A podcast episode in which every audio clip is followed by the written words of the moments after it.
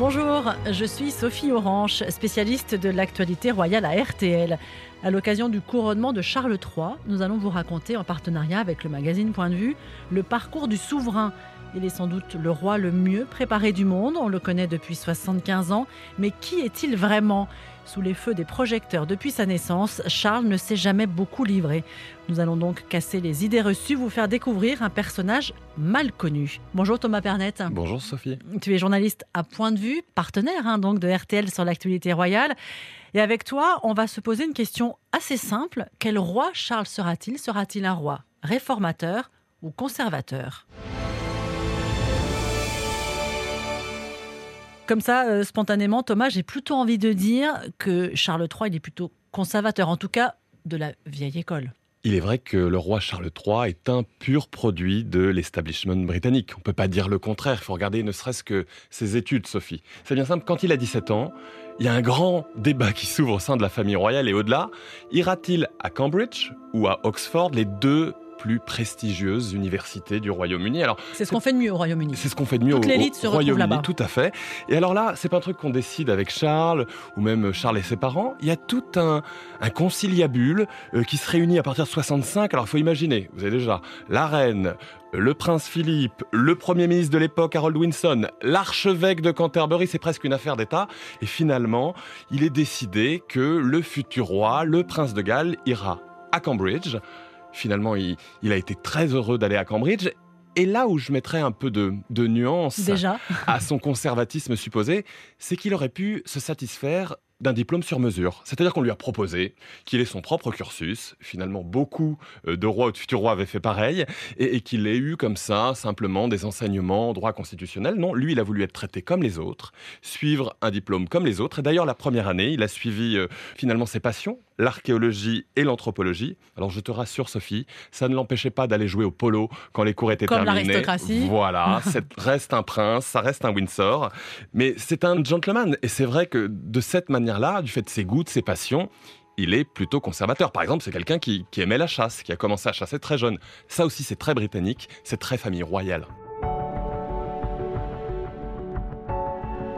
Est-ce que pour ce fameux conciliabule, le, jeune Charles, euh, était-il présent ou on l'a même pas demandé son avis? Pas vraiment, pas vraiment. On a certainement, entre deux portes, laissé entendre que c'était en train de se discuter, mais la réalité, c'est qu'il n'avait pas le, dernier mot sur sa propre vie, sa propre euh, éducation, son propre diplôme, alors que c'est euh, le premier membre de la famille royale à avoir obtenu un tel diplôme universitaire. En plus, les autres, souvent, n'étaient même pas allés euh, à l'école avec d'autres enfants. Quand ils étaient plus jeunes, ils étaient restés à la maison pour avoir des percepteurs, ce qui n'avait pas été le cas de Charles, ce qui peut être un premier signe de modernité. On va le voir tout au long de ce podcast. C'est toujours un mélange entre conservatisme et modernité. Est-ce que Charles, lorsqu'il va dans cette école prestigieuse, on sait quand même que c'est le futur roi. Donc forcément, ce n'est pas un élève comme les autres. Ah ben non, il faut euh, ne serait-ce que regarder euh, les images de sa rentrée des classes en 67. Il arrive jeune homme moderne dans sa petite mini rouge, il conduit une mini à l'époque, il y a un millier de personnes qui l'accueillent devant le Trinity College de Cambridge, euh, tous les officiels sont là, puis aussi... Pardon de le dire, mais toutes les jeunes femmes qui déjà se rêvent peut-être en mm. future princesse de Galles, parce que dès les années 70, Charles, c'est qui? C'est le célibataire le plus convoité du pays. Il y avait forcément des photographes, des photographes, des photographes. On n'était pas encore autant des paparazzi, la presse n'était pas aussi puissante qu'aujourd'hui, mais forcément, tous les journalistes étaient là. Oui, et puis c'est ce que tu dis, c'est un homme qui a dû apprendre à se construire sous l'œil euh, des médias, dans l'œil et le cœur du public. Et c'est là aussi une preuve de réformisme, je ne sais pas, mais en tout cas de modernité, d'être capable de supporter cette pression médiatique qu'il a connue très jeune dès l'enfance. On va prendre quelques thèmes comme ça pour, euh, pour tester son modernisme ou alors son conservatisme. Si on prend l'architecture contemporaine, ah. alors qu'est-ce qu'on peut en dire? Alors là, complètement conservateur. Euh, Charles III, c'est un homme qui ne s'est pas gêné pour critiquer tous les grands projets à Londres. Euh, ce qu'il aime, c'est euh, l'architecture géorgienne, néo-paladienne, tout ce qui est classique. D'ailleurs, il y a un exemple qui est très drôle. En 1984, il prononce un discours dans un gala très chic, il est en, smoking, et à ce moment-là, il parle d'un projet d'extension de la National Gallery. La National Gallery, tu le sais, Sophie, c'est ce musée très chic, une des plus grandes institutions euh, en, peinture euh, à Londres et au Royaume-Uni. Il y a un projet d'extension très moderne. Il faut imaginer pour les les auditeurs, c'est euh, la pyramide du Louvre en pire. C'est vrai que c'est pas très joli. Et il a même qualifié ce projet d'extension, ce projet très moderne, de furoncle sur le visage d'un cher ami il y va fort. Tu sais quoi, euh, Thomas, on va écouter justement un extrait de, ce discours de 1984 et on comprend qu'effectivement sur euh, l'architecture contemporaine, le prince Charles à l'époque est plutôt conservateur. Instead of designing an extension to the elegant facade of the National Gallery, which complements it and continues the concept of columns and domes, it looks as if we may be presented with a kind of vast municipal fire station. complete with a sort of tower that contains the sun. I would understand better this type of high-tech approach if you demolished the whole of Trafalgar Square and started again, with a single architect responsible for the entire layout. But what is proposed seems to me like a monstrous carbuncle on the face of a much loved and elegant friend. Voilà, cette fameuse phrase. Hein. C'est drôle. Oui, c'est drôle. Enfin, à l'époque, tout le monde n'a pas dû rigoler. Non, ou rire jaune, peut-être. En revanche, peut-on dire qu'il a des fulgurances sur d'autres sujets? Parlez-nous de sa propre ville idéale euh, qu'il a imaginée et fait réaliser. Alors ça, c'est absolument incroyable. Euh, et à la fois, on est quand même dans le conservatisme. C'est-à-dire que Charles, avec euh, sa vision de l'architecture, qui est très passéiste, ce qu'il aime, c'est tout ce qui est très classique, qui fait très Londres ou vieille Angleterre, eh ben, il décide de construire une ville nouvelle, une ville moderne. Donc nous, on imagine tout de suite quelque chose quand même d'assez contemporain. Non, en fait, c'est Charleville, c'est comme un, un Disneyland euh, de l'histoire. Euh, cette ville s'appelle euh, Pondbury, c'est dans le comté de Dorset. Euh, il y a quand même 3000 habitants qui vivent là-bas, qui sont très heureux. Il faut imaginer une ville, donc, où il n'y a bien sûr pas de building, mais il n'y a pas de panneaux publicitaires, il n'y a pas d'antenne parabolique. voilà, on est dans un monde idéal où même un local poubelle ressemble à un temple néo-grec du, du 18e ou du début du 19e siècle. Il a été très critiqué là-dessus. Alors, il y a quand même beaucoup de voitures, j'avoue. On est quand même dans, dans la banlieue anglaise. Mais ce qui est très drôle, c'est que vous avez cette place principale et on aurait pu imaginer, comble du narcissisme, qu'il fasse élever une statue à son effigie, ce qu'il n'a pas fait. La statue qui trône au centre de cette ville nouvelle, c'est la statue de la reine-mère, Queen Mum, qu'il aimait tant. sa grand-mère qu'il a pratiquement élevée. Sa grand-mère qu'il a pratiquement élevée. Ça dit beaucoup de, lui-même, de, de, ses inspirations, et c'est aussi très joli, c'est charmant. En fait, Charles III, c'est un homme moderne avant tout le monde notamment sur un des grands thèmes qui est aujourd'hui très à la mode, mais qui a beaucoup soutenu, poussé bien avant tout le monde, c'est l'écologie. Là, pour le coup, on peut dire que le prince Charles, devenu Charles III, est écologiste avant l'heure. Oui, tout à fait, mais dans les années 80, quand il commence à parler du bio, on se dit il est dingue. On se dit c'est un original. Ah, voilà un prince désœuvré qui n'a rien à faire et qui va, euh, la grande image à l'époque, euh, parler à ses légumes. C'est vrai qu'il avait conseillé aux Britanniques de parler aux plantes peut comprendre que parfois. On s'est un peu moqué de lui. Oui, on s'est beaucoup moqué de lui. Mais on s'est beaucoup moqué du prince Charles. Et sur l'écologie, tu as raison, et tout le monde le dit aujourd'hui. Quel dirigeant est plus crédible que Charles III sur le thème de l'écologie, sur le thème de l'environnement et du réchauffement de la planète? Alors c'est quelque chose de famille aussi. Le prince Philippe lui-même était euh, euh, un homme d'extérieur, il aimait la nature et il était aussi euh, très présent sur ces thèmes, sur la déforestation, sur les oiseaux, etc. etc. Donc c'est quelque chose dont il a hérité. Charles, comme ses parents, est amoureux de l'Écosse, des paysages sublimes, de la nature des Highlands. Et ça aussi, ça porte d'une certaine manière sa vision politique, car oui, il a une vision politique, même s'il ne peut pas toujours tout dire.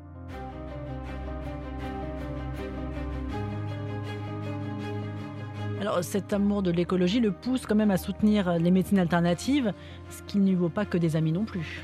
Non, euh, parfois il y va un peu fort. En 82, par exemple, il est alors nommé président de la British Medical Association, donc l'Association nationale des médecins, et devant justement un parterre de doctes médecins, euh, dans les années 80, en 82, il prononce un discours où il dit carrément que selon lui, la médecine classique, cartésienne, va trop loin et qu'il faudrait promouvoir les médecines alternatives, l'homéopathie, les huiles essentielles tous ces messieurs mangent leur chapeau, Sophie. Il n'y a pas d'autre mot.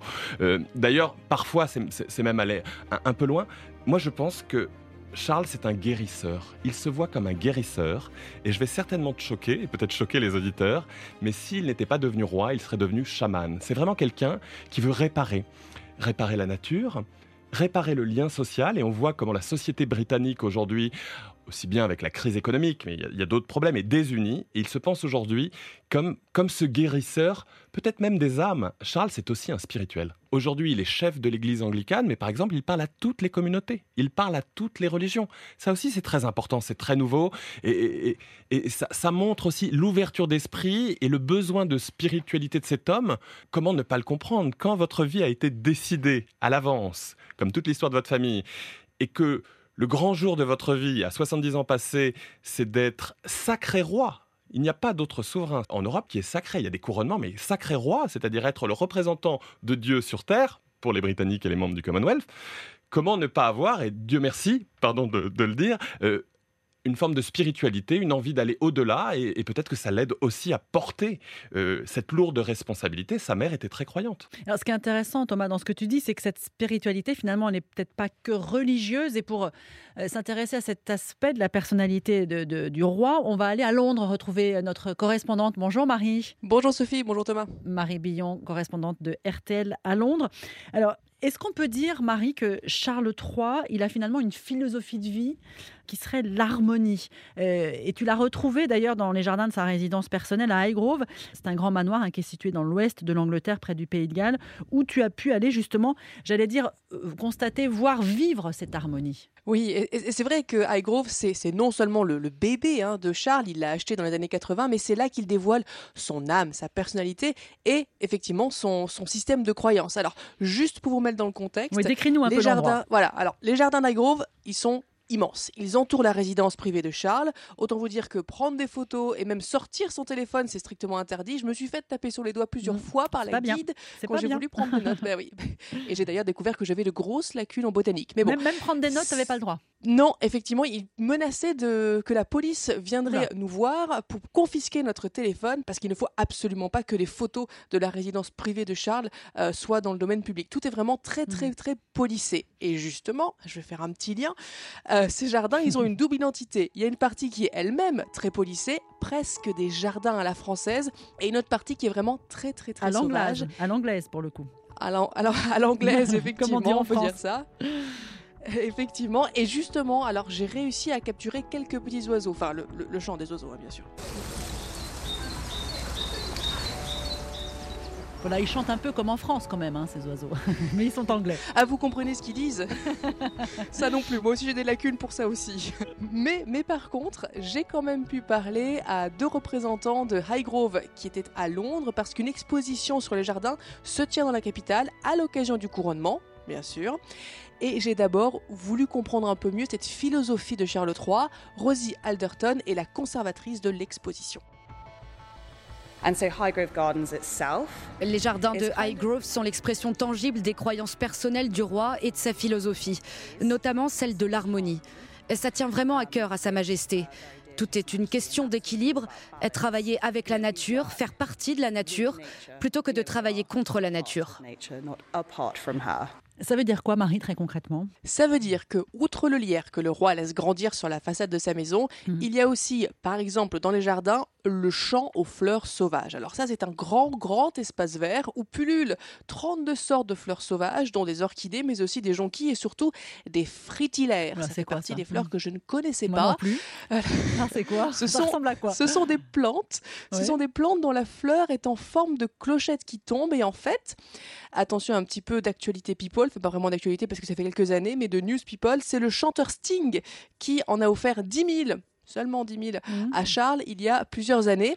Et dans cette prairie aux fleurs sauvages, qui se trouve juste devant le portail de la maison du roi, hors de portée des visiteurs bien sûr, la maison, et c'est vrai qu'on essaie quand même de limiter les tours ouverts au public quand sa majesté est de passage, et eh bien dans ce pré, il y a parfois des moutons, et je vous laisse écouter Rosie à nouveau. Sa majesté appelle ça le sabot d'or. Ce sont les moutons qui sont en liberté sur le terrain, qui poussent les graines des fleurs et des plantes dans la terre.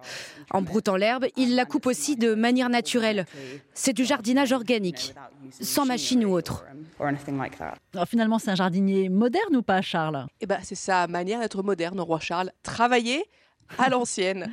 Ce qui est drôle, en fait, c'est que ces jardins sont une ode à la nature. C'est clair que euh, ça, c'est vrai. Mais c'est aussi sa maison au roi Charles. C'est son jardin. Et il y a notamment deux endroits très privés. Il y a le premier qui est le sanctuaire, une petite maisonnette qui a été construite récemment avec des matériaux naturels et recyclés, bien évidemment. Mais c'est là que Charles vient se ressourcer tout seul, évidemment.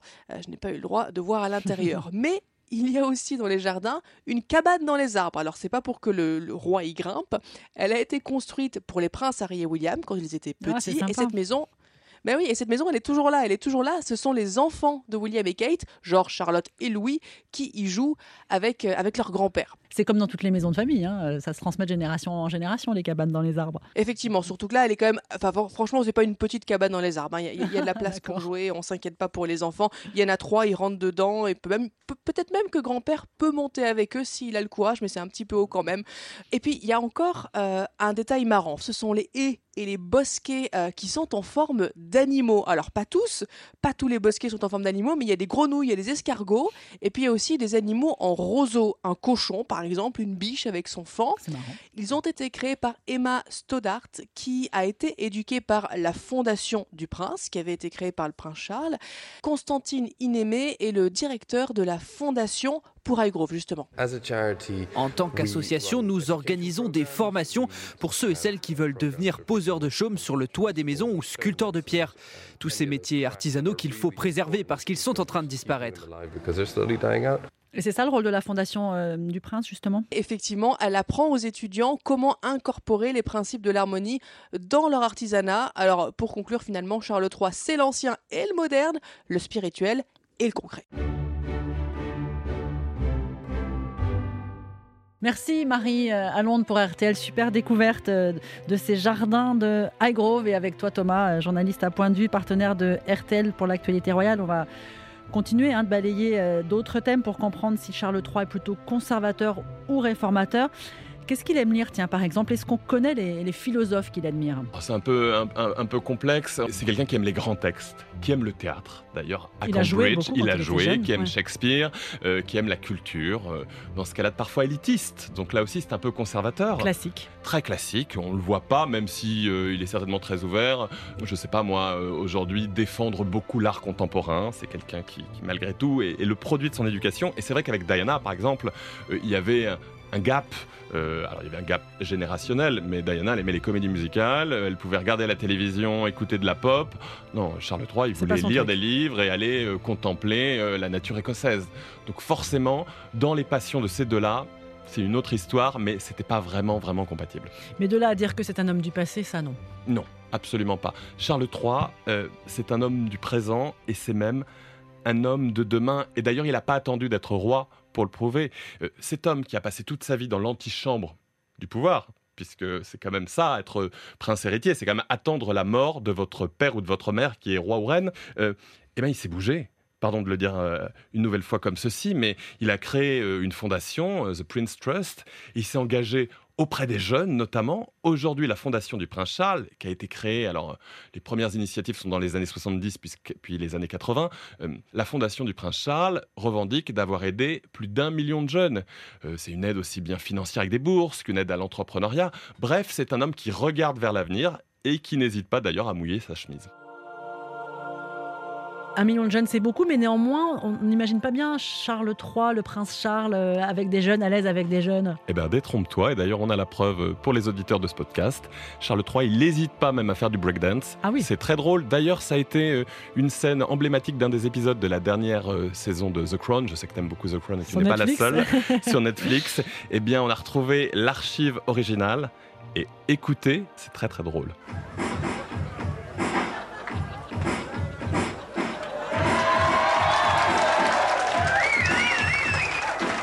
Là, il faut imaginer que le prince, il danse. Oui, il danse. Il danse. En plus, il fait ça très très bien. Alors, il a quand même un ou deux guides euh, qui lui montrent les mouvements.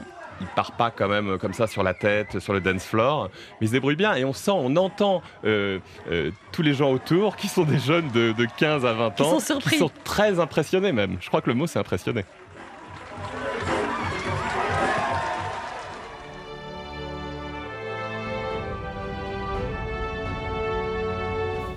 On peut dire que sur certains projets, c'était un entrepreneur au, sens chef d'entreprise. Est-ce que Bien sûr. tu as des exemples là-dessus? Bien sûr, ben, on parlait de l'écologie. Typiquement, il ne s'est pas contenté de planter des arbres ou de bannir des pesticides de ses propres domaines ou des domaines royaux. Il a créé Dutchy Originals, qui est une marque aujourd'hui distribuée dans 30 pays dans le monde on le disait tout à l'heure, à l'époque, tout le monde se moquait de lui. Hein. C'est-à-dire qu'on parlait des sablés du prince Charles. C'est plus que des sablés. Aujourd'hui, c'est un vrai empire et ça marche du tonnerre. Alors, qu'est-ce qu'on vend justement chez Dutchy Originals? Tout, tout ce qui est bon. C'est de l'agroalimentaire, euh, c'est haut de gamme et c'est vraiment délicieux. On n'est pas là pour faire de la pub, mais c'est vrai que les sablés sont délicieux. C'est difficile de catégoriser Charles réformateur ou conservateur parce que finalement, il parle beaucoup, mais il ne peut pas dire forcément tout ce qu'il pense. Euh, donc la réponse est difficile aussi parce qu'il ne nous aide pas. J'irai même un peu plus loin. Il parle beaucoup, mais il peut pas tout faire, ou il peut pas faire grand-chose. Et quand il était prince de Galles, paradoxalement, il pouvait faire plus. D'ailleurs, il a beaucoup agacé les gouvernements successifs de sa mère euh, en envoyant des mémos à tous les ministres, parce qu'il avait toujours un avis. C'était l'avis du prince de Galles. D'ailleurs, Margaret Thatcher, un jour, l'a, la première ministre. la première ministre de la reine, Margaret Thatcher, l'a remis à sa place en disant « Je gouverne ce pays, sœur, pas vous ». C'est vrai que c'est très drôle, mais ça dit beaucoup. Et d'un autre côté, il a créé cette position de prince de Galles, presque une position de vice-roi, un gouvernement de la parole, une monarchie de la parole. Et peut-être qu'aujourd'hui, cette place qu'il a créée, William va la reprendre. Et ça aussi, ce serait très moderne. Euh, Charles III, est-ce qu'il a changé depuis 70 ans entre sa jeunesse et aujourd'hui? Est-ce que c'est le même homme? Je pense qu'il a, il a forcément évolué, il a forcément appris, euh, il a vécu des choses difficiles, notamment dans sa vie personnelle. Je parlais il y, a, il y a encore quelques heures avec un spécialiste et un proche de la famille royale qui me disait être roi, c'est pas changer, c'est le regard des autres qui change sur vous. C'est le comportement des autres. C'est-à-dire que tout d'un coup, tout tourne autour de vous, même si déjà quand vous êtes prince de Galles, beaucoup tourne autour de vous. Et, Charles, finalement, en restant lui-même, en apportant euh, par quelques paroles seulement ou par quelques gestes symboliques euh, une plus grande humanité au rôle, une plus grande humanité à l'institution, il montre qu'il n'a pas tant changé que ça, mais qu'il sait faire le job. Charles III, réformateur ou conservateur Finalement, ta réponse, euh, Thomas? Les deux, mon général. Tu te mouilles pas Je dirais alors euh, réformateur, clairement réformateur. Même si j'espère qu'en écoutant ce podcast, vous vous serez euh, forgé votre propre opinion. Merci beaucoup Thomas Pernet, journaliste au magazine Point de vue, partenaire de RTL sur toute l'actualité royale. Et vous pourrez retrouver ce podcast sur l'appli RTL.fr, sur RTL.fr, sur le site de Point de vue et sur toutes les plateformes d'écoute.